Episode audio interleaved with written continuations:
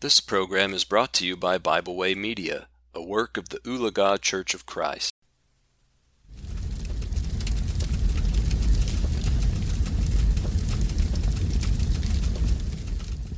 Thank you for joining me today for our devotional here at the Fireside.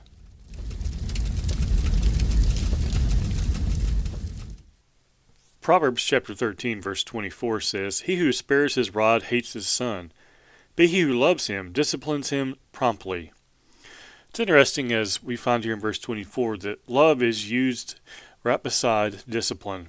He says here in verse 24, "He who spares his rod hates his son." And rod here is the form of discipline, which would show here physical discipline. He who spares his rod, he says, hates his son. This would show us that if we truly love our children, that we will discipline those children, that we will also, when needed, use physical discipline, physical punishment.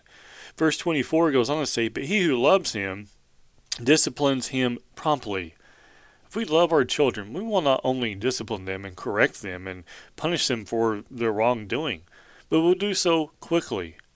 Friends, when we wait to discipline, the effect becomes much weaker. Let us be those who are wise enough not only to discipline our children, but to do it quickly, so they know that we love them and that we are those who want to do what is right in the sight of God. Thank you for joining me today for a devotional here at the Fireside. We hope you enjoyed this program. We encourage you to subscribe to our podcast on Pandora, Spotify, or Podbean. Thanks for listening.